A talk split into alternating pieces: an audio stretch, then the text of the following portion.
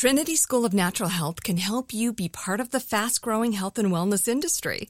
With an education that empowers communities, Trinity grads can change lives by applying natural health principles and techniques in holistic practices or stores selling nourishing health products. Offering 19 online programs that fit your busy schedule, you'll get training to help turn your passion into a career. Enroll today at trinityschool.org. That's trinityschool.org. Xfinity has free premium networks for everyone this month, no matter what kind of entertainment you love. Addicted to true crime? Catch killer cases and more spine-tingling shows on A&E Crime Central. Crave adventure? Explore Asian action movies on Hi-YAH. Searching for something extreme? Check out skating, snowboarding, and more on Fuel TV Plus, the global home of action sports. And find crowd-pleasing bops on iHeartRadio's Hit Nation playlist. There's new free shows and movies to love every week. Say free this week in your Xfinity voice remote. You're listening to Facing Evil, a production of iHeartRadio and Tenderfoot TV. The views and opinions expressed in this podcast are solely those of the individuals participating in the show and do not represent those of iHeartRadio or Tenderfoot TV. This podcast contains subject matter which may not be suitable for everyone. Listener discretion is advised. Hello, everyone. Welcome back to Facing Evil. I'm Rasha Pecoraro and a big welcome back to my beautiful sister. Yes, buongiorno, everyone. I am Yvette Gentile, and as Rasha said, I am back from Italia, which was amazing, but I'm also equally excited to be back in the studio with my A team. And I'm especially excited because we have a guest in the house today that I am really looking forward to speaking with. Yes, I'm looking forward to that as well. But first, we are going to be looking at the story of Irma Martinez. Irma was a Filipino live in maid for a wealthy family here in the US. But sadly, it became much more than that. The family exploited her labor and trapped her there for years. And this eventually became a disturbing case of modern day slavery. That's right, Rasha. It's terrible, but it points to a bigger issue of human trafficking in this country, especially for forced labor. And with us here to talk about that today will be Remi Adeleke. Remi is a former Navy SEAL who is now a filmmaker, and he recently made a short film about human trafficking. I am so looking forward to this discussion today with Remi. I am as well. Remi is incredible. But first, our producer Trevor is going to walk us through today's case. Irma Martinez is a Filipino woman who was coerced into indentured servitude for a wealthy Wisconsin family for 19 years. The case was a shocking example of modern day human and labor trafficking. In 1985, at the age of 19, Irma was approached by a woman named Elnora Calimlim. She offered Irma a job as a housekeeper at the Calimlim household in America. Elnora and her husband Jefferson were busy doctors and had three children. Irma was promised job stability and a steady income that she could send back to her family in the Philippines. She agreed to work for an initial five years. The family flew with her to America under the guise that she was one of their patients. She arrived in the United States on a tourist visa. The Calimlims reportedly knew how to bring a foreign citizen into the US to work legally, but they chose not to. Had they done that, they would have needed to sign an employer contract, pay her fair wages, and limit her duties to those appropriate for her job classification. But when she arrived, the family took her passport and told her she owed them for travel expenses. She worked seven days a week for 16 hours a day, cleaning the home and caring for the children. If she slept past 6 a.m., Elnora and Jefferson would scold her and tell her that she should be concerned next time it happened. They led her to believe she was in the country illegally, so therefore she could not open a bank account and they could not pay her. They also told her that if anyone found her, she would be jailed and deported. Because of this, they told her she couldn't walk around the neighborhood. She was never even allowed to open the front door. When the children came home from school, she would open the garage door from the inside so no one would see her. Despite both the Calimlims being doctors, they repeatedly denied Irma medical treatment. When Irma had a broken tooth, they refused to take her to a dentist. And when she was doubled over from menstrual cramps, Elnora ridiculed her and told her she would never have children. Jefferson would often get angry after drinking alcohol and on one occasion threw a shoe at Irma. In the late 90s, one of the sons, Jack, brought home a girlfriend named Sherry. Sherry noticed Irma and became suspicious. After probing the family further, she eventually tipped off the U.S. Department of Immigration and Naturalization Services. She broke down in tears during the call and stated that, quote, no one should live under those conditions. That is just not humane. On September 29, 2004, FBI and Immigration and Customs Enforcement agents raided the home with a search warrant. The agents went into the basement and found a secret room. They opened it and found Irma shaking in fear. She was 38 years old. After her rescue, Irma was granted a T visa for trafficking victims. As it turns out, in 19 years, Irma's family received only $19,000 from the Lims. The Lims were ordered to pay back over $900,000 in back wages and were sentenced to four years in prison each. About the case, acting U.S. Attorney Michelle Jacobs said, quote, Human trafficking is a form of modern day slavery and is simply not acceptable. No person should ever be forced to live in fear, virtual isolation, and servitude. And so, what happened to Irma Martinez? And how does her story reflect a troubling practice of human trafficking in the US and across the world? Without further ado, we are so incredibly blessed to have the one, the only Remi Adeleke on the show today, and he's going to be discussing with us the broader issue of human trafficking. Yeah, yeah. You know, Remi, you were a Navy SEAL for 13 years, which is unbelievable and amazing. And then you went on to go into acting, directing. You just did a film called The Unexpected, which I just have to tell you, I watched last night and it's so mind blowing, it's so educating, and it's so deeply saddening. Kudos to that. It's a brilliant, well directed Uh, you wrote it and directed, as well as you have a memoir book called Transformed, which I have to tell you, on the plane from Rome to San Francisco, I read and I was just literally blown away by your story. I mean, one of my very first movies growing up as a child was Coming to America. And to read your book, and know your history and to know that you came and you come from royalty is such an incredible story. So, if you could just share with our listeners how this came about, where you came from, I mean, how you grew up, all the things, all the things, Remi. Yeah, I'll just feel free to stop me if I'm going too long. never, never. Feel free to interject because you know, there's so much to my story that I skip stuff. So if there's anything you remember from the book or you want me to share, just say, hey, what about that? I will. I will. but I tell people all the time that, you know, my story actually really starts with my dad's story. Yes. Know, because as you mentioned, my, my, my grandfather was a chief in the Yoruba tribe. And our last name, Ade Leke, Ade means crown and Leke means is supreme in Yoruba. And my first name is actually Ade Remi. A lot of people don't know that. they mm-hmm. think it's just Remi. And, it, uh, and it's actually Ade Remi, which means the crown has appeased me. So my father was born as, he was the firstborn son to my grandfather who had like nine wives. And he kept on having daughters. And the tradition at the time in, in Nigeria and Yoruba, still to this day, is, you know, the firstborn son becomes the chief and is the leader of the tribe and the family, whatever the case may be. And so my grandfather died when my when my father was uh, about eight years old. So my grandfather died when my dad was young as well.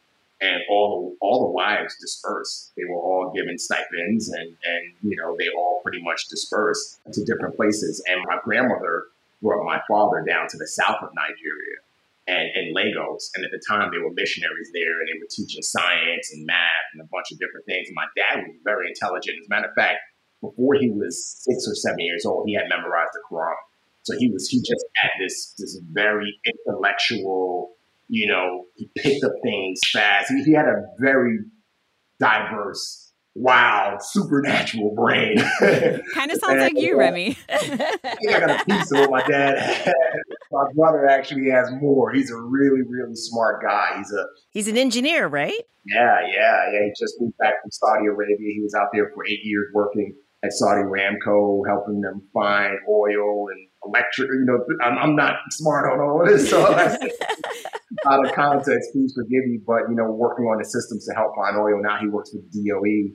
So back to my dad. So, so my dad, you know, he got it. He ended up getting a full ride scholarship to study engineering and architecture in London, and he went to London, and you know, he excelled after he graduated, he got his bachelor's and then his master's, and then he just started working and grinding. He was the first black man on the board of the British Financial Planning Council in the UK. Beautiful. And then he came to the States and he started traveling back and forth to the States because one of his good friends was the architect of the World Trade Center, uh, a Japanese. Oh, wow. Mr. Minori. I'm always pronounce his name wrong. It's fresh in my mind because yeah. Uh, my, my story got picked up to be a movie with a major studio. I can't ma- mention it yet. Congratulations. Yes. I have to interject here because as I was reading the book, you know, because we read it when we were driving through Italy, I read it when we were flying on the plane. And when we were driving, I was reading it out loud to my husband, and like he was so engrossed. We were both so engrossed, and I could see it visually. I could see it. So, congratulations. Well deserved. Yeah.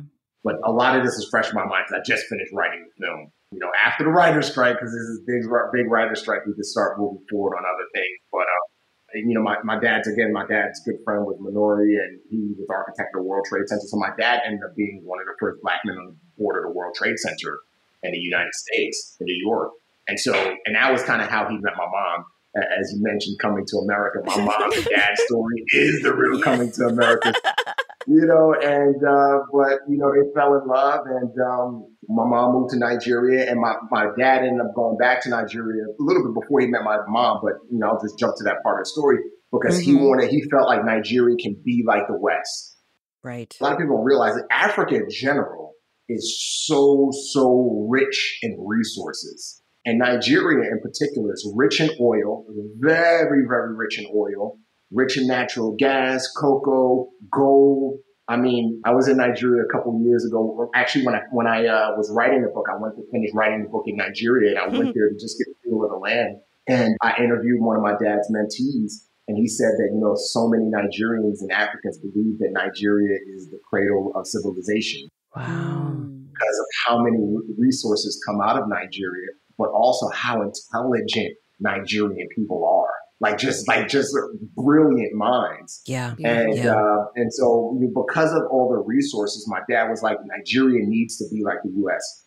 And so he went back to Nigeria and went. With, my mom was with him at this point, and he started businesses and. And he had started an architecture firm, an engineering firm. He's had car dealerships, and he had all of these different businesses. And his goal was to create like a Wall Street so buy a plot of land and create like this massive Wall Street in Nigeria where people from all around the world can come and do business and trade and, right. and, and look at Nigeria, look at Africa in a different way. He was very passionate about his people.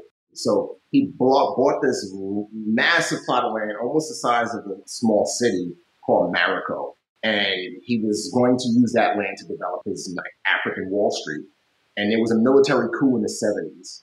And when the military coup happened, the land got taken by the new military regime and everything was just thrown into chaos. Politicians were executed. I mean, it was just, it was just crazy. How heartbreaking.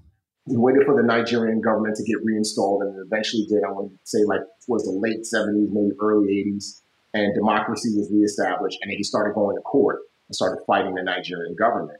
And that's kind of around the time I was born. Like around that time, the Nigerian uh, federal government said to my dad, okay, what do you want? You have, you proved that, that this land was yours. Mm-hmm. Can't give you this land back, you know, but you want your money back because he spent uh, eight million pounds at the time. And they offered him the money back. And he said, no, I don't want the money back. I want another plot of land. And they said, well, we're not going to give you another plot of land. He said, okay, can you give me this swamp? Like it was a lagoon, but it was literally a swamp. swamp. And uh, everybody laughed at my dad, and they were just like, "Swamp, what are you going to do with the swamp?" He said, "Don't worry about it. Give it to me." Because my dad was, as I said, he was such a brilliant man. and He was forward thinking, and mm-hmm. his mindset was, if I can build something where there was never nothing, then no one could ever say that was mine or he stole it from me or he did this and right. he did that. And so um, he raised a lot more money and uh, invested a lot more of his money, and they gave him the swamp. And uh, that's when he, he, hired Dutch engineers and other engineers from other parts of the world, and, and Minori, who designed the uh, the World Trade Center. And they started dredging the foreshore to build an island, to, to make mm. a man-made island. And uh, and so I, again, I was born at this time. So when I was born, I was born into the wealth. I was born into you know traveling the world we had drivers and, and, and we had cooks and we lived on a, we didn't live in a house. We lived on a compound on Victoria Island, which is like the equivalent of Beverly Hills or Coronado mm-hmm. or Hamptons. We lived a life. Love me and my brother. We went to a, a, a very prestigious private school. And I, I remember when my dad would come pick us up or walk the halls or people would like not like literally like bow to him like Chief Adeleke, Your Excellence, and call him all of these cool names. I'm just this little kid. And so that was the life that I was essentially born into. We didn't want for anything.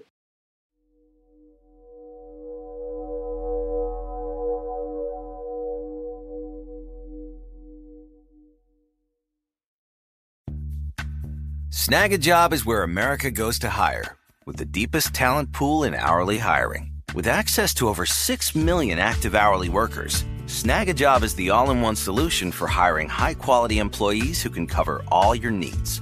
On demand, temp to hire, part time or full time. You name the position warehouse worker, retail associate, grocery store clerk, fitness trainer, baker, stylist, bellhop, podcast producer. Yeah, Snagajob's got a worker for that. With our easy to use platform, you're able to seamlessly post and fill available positions quickly with a dedicated customer support team to provide all the help you need along the way. Kind of nice knowing you have a talent pool like that in your own backyard, right? Snagajob is the partner you need to keep your business running smoothly. So visit snagajob.com or text snag to 242424 to talk to an expert. Snagajob.com, where America goes to hire. Like many of us, you might think identity theft will never happen to you. But consider this there's a new identity theft victim every three seconds in the U.S. That's over 15 million people by the end of this year, equal to the populations of New York, Los Angeles, and Chicago combined. Even worse, identity theft victims often don't even know they're victims. That's why Lifelock Identity Theft Protection alerts you to identity threats, even the ones that don't show up on a credit report, like data breaches, fraudulent bank transactions, loan and credit card applications, and crimes committed in your name. If your identity is stolen, your own dedicated Lifelock US based restoration specialist will work to fix it. Lifelock protects you in ways that you simply can't on your own. Join now and save up to 25% your first year at lifelock.com slash iHeart. That's lifelock.com slash iHeart to save up to 25%. Identity theft protection starts here.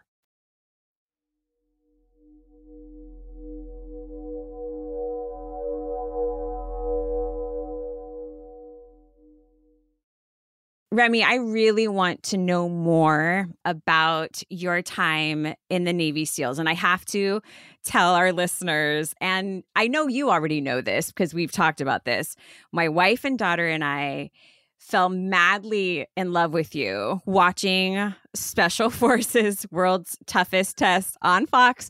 But please, please, please, Remi, can you tell us a little bit more about you know your time in the navy seals? And like is that where you saw human trafficking becoming an issue? Did, did you see i mean i was and i wasn't. So i was in a sense that when i was overseas doing missions we would hit houses. We would go after targets. Big big time guys.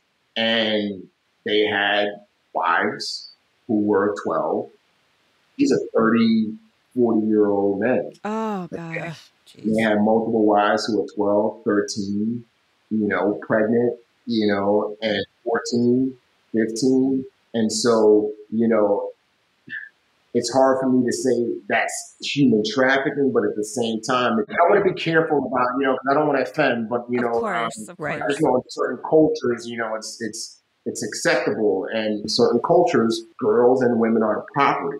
Yeah. They're considered second class citizens, and so you know, so for me as an as an American, you know, that to me is a form of trafficking. Mhm. And you know what? And we'll get down into it later, but Yes. that happens here in the states. Yes. You know, and on, on a big well. As a matter of fact, you know, the United States drives the demand for sex trafficking. We, we, we are the biggest, you know, uh, culprit as it relates to utilizing materials and, and, and victims of sex trafficking. Materials that are that are used that are created with sex trafficked victims, underage kids. So America drives the demand. A lot of people don't realize that, but we do. And so it happens here, but it happened there, but in a different way. I didn't have the when I was overseas. I didn't get the opportunity to serve serve in northern Iraq, where the Yazidis, you know, um, were. I mean, you know the story from my short film. That's that's a true event. You know, I believe it was 2014 was the last genocide that was documented by the UN, considered a genocide by the UN, the Yazidis people. Mhm. The, the men were murdered, the old women were murdered, and the young girls were, were, were taken and used as sex slaves and trafficked for organ harvesting and used for labor, right? And so I didn't get a chance to serve in that area, uh, but I do have a really, really good friend of mine um, who did, uh, and he served with some Yazidis people. He, he ended up, uh, unfortunately, he ended up getting killed on Operation Charlie Key. But, you know, so I'm sure he was exposed to in that level. But again, going back to my original answer, yes, I would say from the lens of a Westerner, an American, but through the lens of, of, of somebody in the particular cultures where I operated at, that's not human trafficking to them. But to me, it is. It's slavery. Right. Right. Yeah. When you take somebody against their will and force them to even, to whether it's marry you, force them to have Whatever it sex, is, force yeah. them to labor, or it's slavery. You know, Absolutely. I, I, and- and there are times when I even hate the term human trafficking because I feel like it waters down what it really is. It's slavery.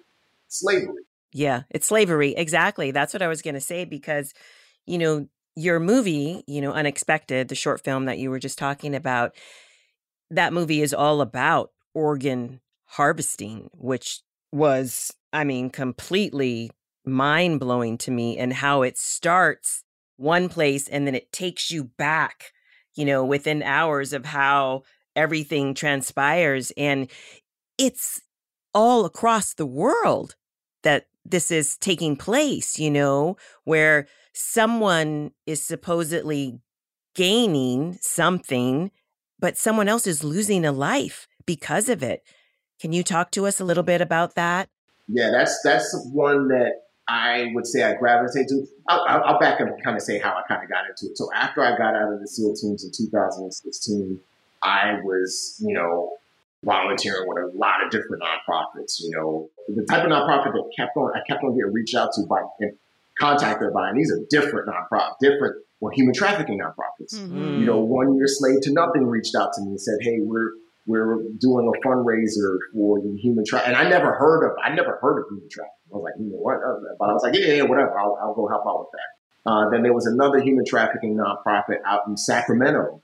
Um, I can't recall the name of it, but they reached out to me and they were just like, "Hey, can you come up and help us out and partner on partner with us on human trafficking? You, you see, you hear you're a Navy SEAL and you got this background. Can you come help out?" And I was like, "Sure, like I'll go." And it just kept on happening and happening, and then finally, I want to say around 2017, I I got contacted by a specific human trafficking nonprofit that partners with former special operations guys and former agency guys and, and women, former analysts of CIA, DI, and all these, you know, uh, NSA people.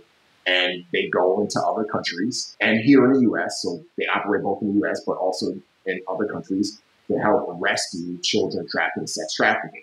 Now, because of international laws, of course, they can't just operate, you know, with autonomy. Right. And so, Right. you know, the targets that they go after are targets where Americans, so they target brothels where Americans travel to to have sex with underage girls. Oof. And so that's kind of how they're able to essentially carry out these raids. And so they sent me a video. One of the one of the uh, contacts there sent me a video, and like it was an actual like a documentary and actual footage. And I saw it, and I showed it to my wife. And my wife was just, so I was a doctor. and my wife, you know, because she hears and sees crazy stuff. She used to work in community medicine, but now she works for Sharp. And she said, I don't care, really, whatever you got to do. Whenever, whenever you go, wherever you got to go, whatever you got to do, do go it. do something. You go put your skill set to use and you go get these savages. Ooh, and so I was like, Roger that. And so I signed up and I started working with this particular human trafficking nonprofit. And, you know, our job was to go into these places. And my, my job in the SEAL teams, I was a HUMINT guy. I was a medic, but I was also a HUMINT guy, which stands for human intelligence. So I kind of lived best of both worlds. I got to work on like the agency side of things and running sources and building intelligent packages and espionage and tradecraft and all that other stuff and using that to, to essentially build mission packages to go after bad guys. But then I also got to go into missions and kick down doors. So I was able to kind of utilize that skill set in the human trafficking side of things. And and I just remember, you know, going down to DR and just seeing things. And I was in, we were in this particular slum where the parents sell their daughters Oh. to traffickers, right? And I remember walking through this particular slum. I was just like in shock. I was just in utter shock. And our job on this particular this particular job, and I say that in air quotes, Right. was not more not was not much of kicking down doors and getting traffickers and arresting kids. Our job was to essentially talk to the parents and just say, "Hey, listen, this is what's happening to your daughters.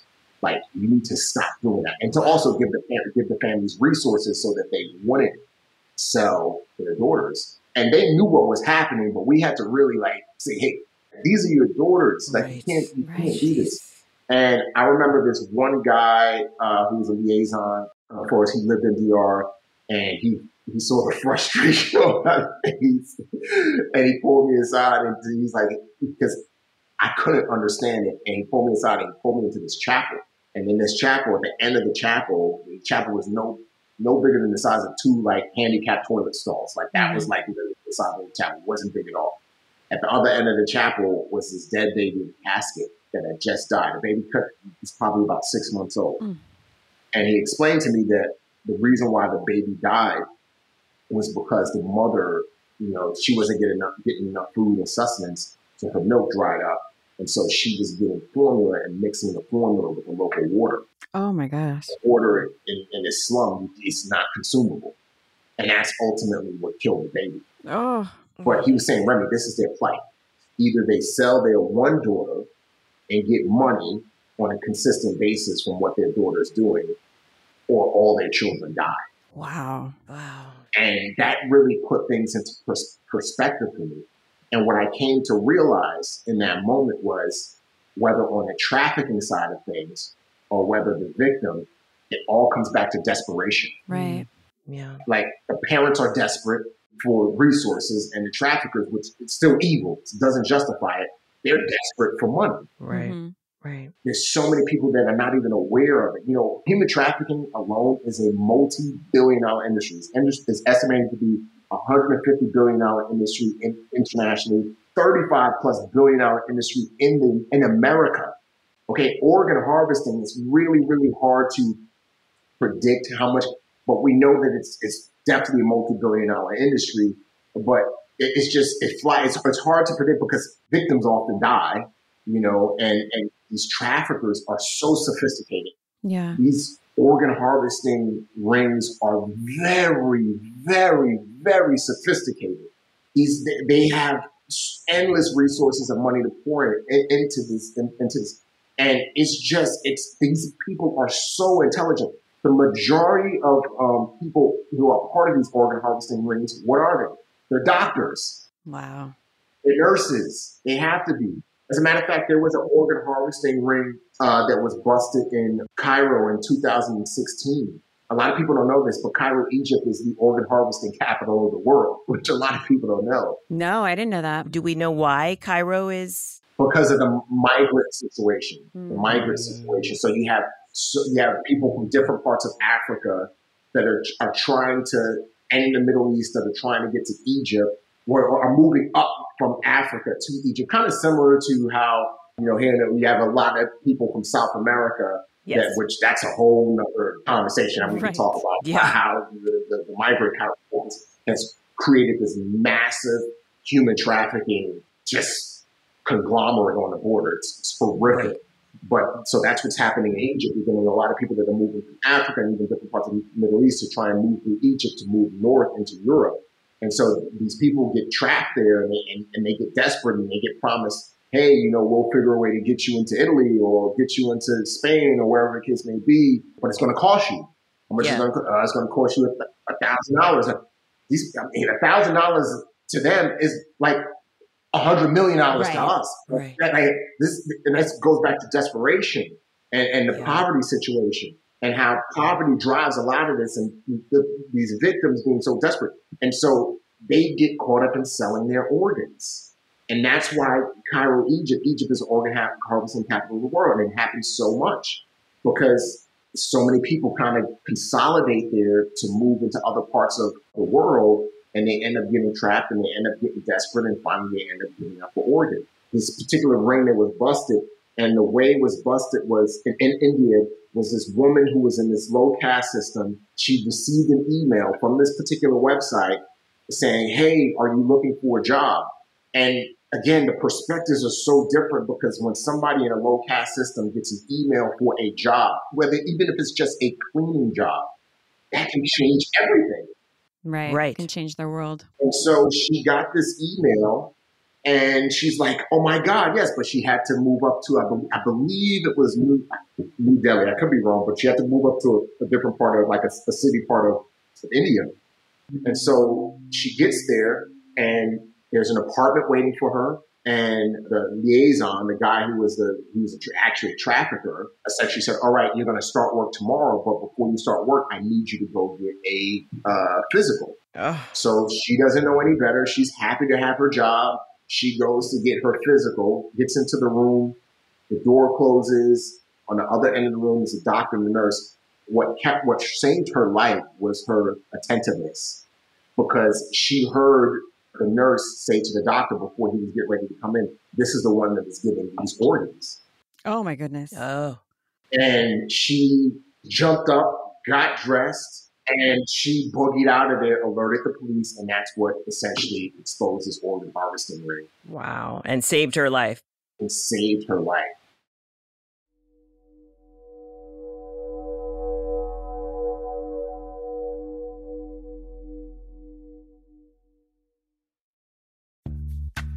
Snagajob is where America goes to hire, with the deepest talent pool in hourly hiring. With access to over 6 million active hourly workers, Snagajob is the all in one solution for hiring high quality employees who can cover all your needs.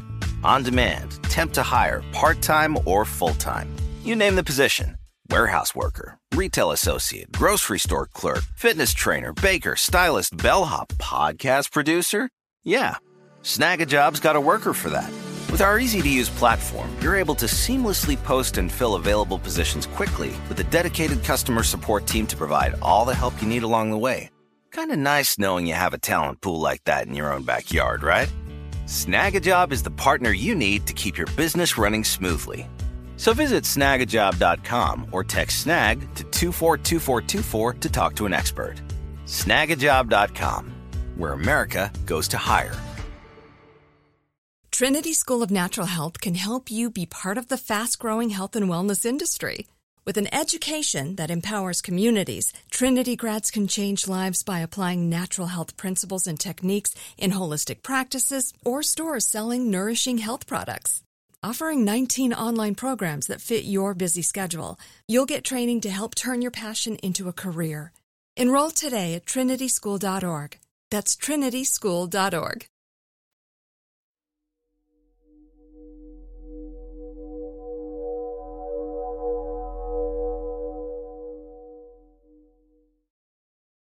so this particular case, Irma Martinez, she was, I believe, 19 years old at the time in the in the Philippines, and she was brought over to America with a wealthy, you know, Filipino family that came to America, and essentially Irma was their live in maid for 19 years, but really she was enslaved for 19 years. Basically. And, you know, she'd send money, she'd get gaslit.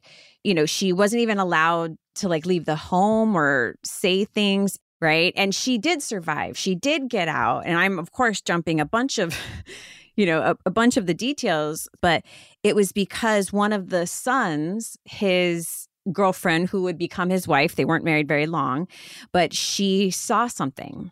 Sherry. Yeah, Sherry. And she's like, this doesn't feel right.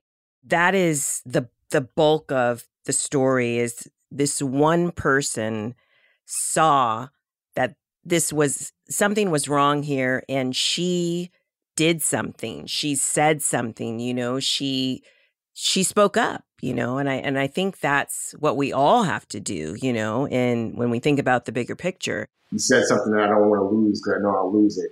We can all make a difference in this fight.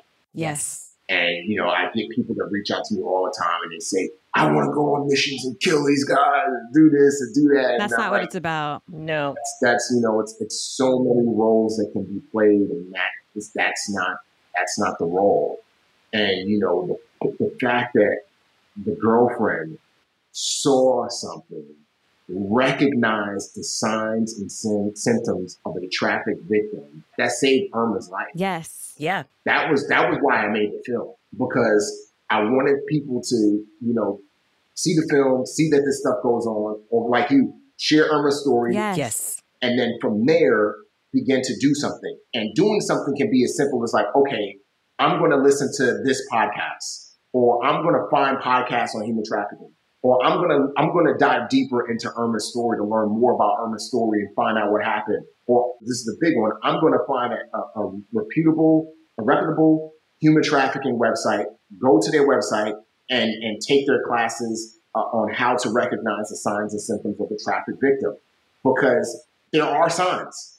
What are they, Remi? Being controlled, the sense that somebody is mm. being controlled, marks on a person's body, when somebody is when you see them and even kids at school and they're, they're sheepish, always quiet. They don't feel like they can speak because they feel like they need permission to speak. Mm-hmm. Hmm. I mean, and that just doesn't just go for kids. That goes for men. That goes for Everyone. women. Well.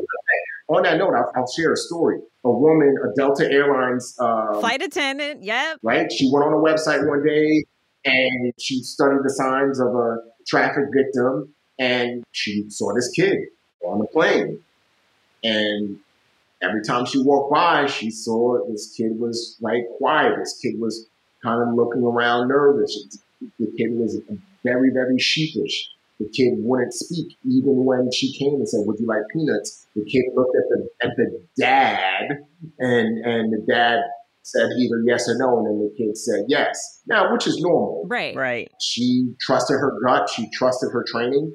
Called ahead when a flight landed I guess the, the police were at the uh, at the at the at the they met the plane mm-hmm. at the plane, and come to find out that child had been abducted and was being trafficked. I know. Wow. Right? So you know, going back to to Irma's story, yes, you know, we can all make a difference. We can all make a difference in this fight by just studying, looking, researching, hearing more, attending classes, short classes, so we can, we can all realize what it is. And most of the time, it's not as complicated as we think. Exactly. Mm-hmm. It's because of the Sherrys of the world, right? It's because of the people who see something and say something of like what you're doing, Remi. Like you said, like everything you've been through has led you to this moment. There is a reason you're a storyteller. There's a reason that you're in front of the camera and behind it. It's because you're here to make a difference and each one of us can do something. And Remi, your book, the title Transformed, I mean, that is what it's all about, right? Like how you continue on your journey. Things happen to all of us, but it's how we move forward and move onward. You know, as always on Facing Evil, we always like to end with a lightness, you know, like how do you through all the trials and tribulations, you know, that you've been through in your life, how did you get to the light or how did you stay in the light or how did you find the light? Well, my mom. I mean, that's that's, that's the top of mind answer. Same with us, Remi. Yes, same with us. she always reminded me when I was selling drugs and doing all the crazy stuff that I did in the Bronx. You know, my mom would always re- remind me what my name is. I brought that up earlier. And she would always say, Remi, that's not you. No. Like, like you're acting like someone you're not. This is who you are. This is who your father was. And she would always beat into us this importance of, hey, you're excellent and you need to walk that out. And so, you know, I had a I had a, a constant example of what it meant to persevere. Hmm. You know, my mom, you know, she worked multiple jobs to provide for us. There were times where she didn't have enough food to feed herself. She had just enough food to feed my brother and I. You know, I watched my mom just never quit. Mm. Never ever quit. As a matter of fact, I'll share the story that I didn't share in the book. After my dad died, my mom had a she, she had still has a cousin who a wealthy, very wealthy lawyer, and my dad called him up because she had no money left when she came to America. She had no money left after she buried my dad. And she called up her cousin and said, Hey, can you just loan me some money, like just until I can get myself on? Because I don't have a nickel to my name. He said, All right, let me call you right back. Five minutes later, his wife called my mom. And she said to my mom, How dare you call up my husband and ask him for money? Oh. Who do you who do you think who do you think you are? Don't you ever do this again. And hung up the phone on my mom. My mom just lost her husband. And then now she went to her family member, her cousin, who she grew up with, who my grandfather helped raise because his dad was abusive. Mm. And he says no to her. She could have quit, Right then. yep. but somehow she just put one foot in front of the other. So for me, when it's like, hey, you know, you want to be a Navy SEAL? I'm going to be a freaking Navy Yeah, SEAL. you It was hell.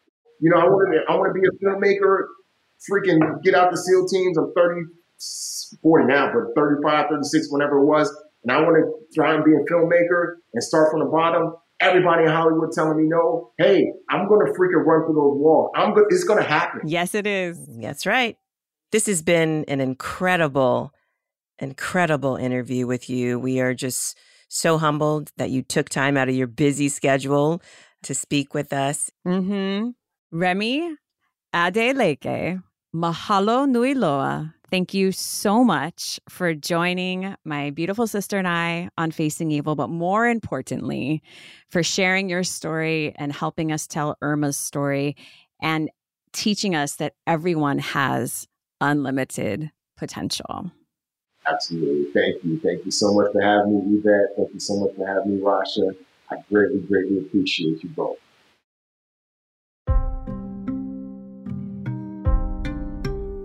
Today's message of hope and healing goes out to the helpers out there, like Sherry Butong, who initially reported that Irma was a human trafficking victim. Sherry spoke up for Irma and fought for her to be rescued after years of enslavement. Yes. So if you see something, say something. You can call the National Human Trafficking Hotline 24 hours a day, seven days a week at 888 373 7888. You can also text the word help to 233 733. Sherry Butong saw the signs and said something and gave Irma her freedom back. Yes, thank you, Sherry. Our imua goes out to you and to Irma Martinez. You are both shining examples of perseverance and hope. Onward and upward. Imua. Imua.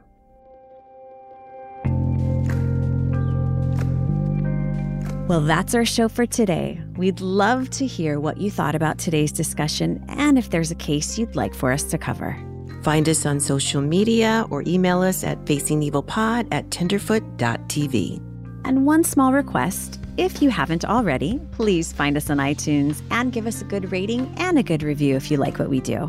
Your support is always cherished. Until next time. Aloha.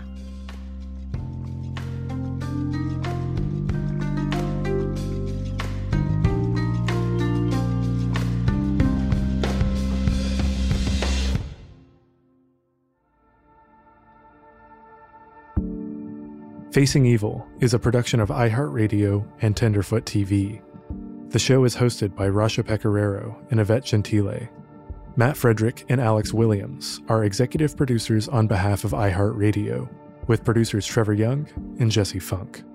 Donald Albright and Payne Lindsay are executive producers on behalf of Tenderfoot TV, alongside producer Tracy Kaplan. Our researcher is Carolyn Talmadge. Original music by Makeup and Vanity Set.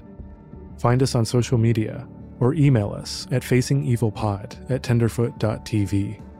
For more podcasts from iHeartRadio or Tenderfoot TV, visit the iHeartRadio app, Apple Podcasts, or wherever you listen to your favorite shows.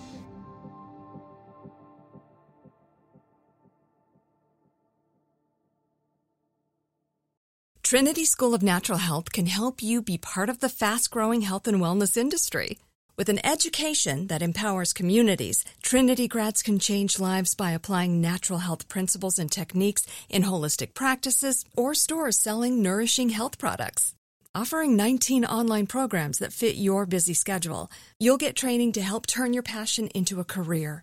Enroll today at trinityschool.org. That's trinityschool.org.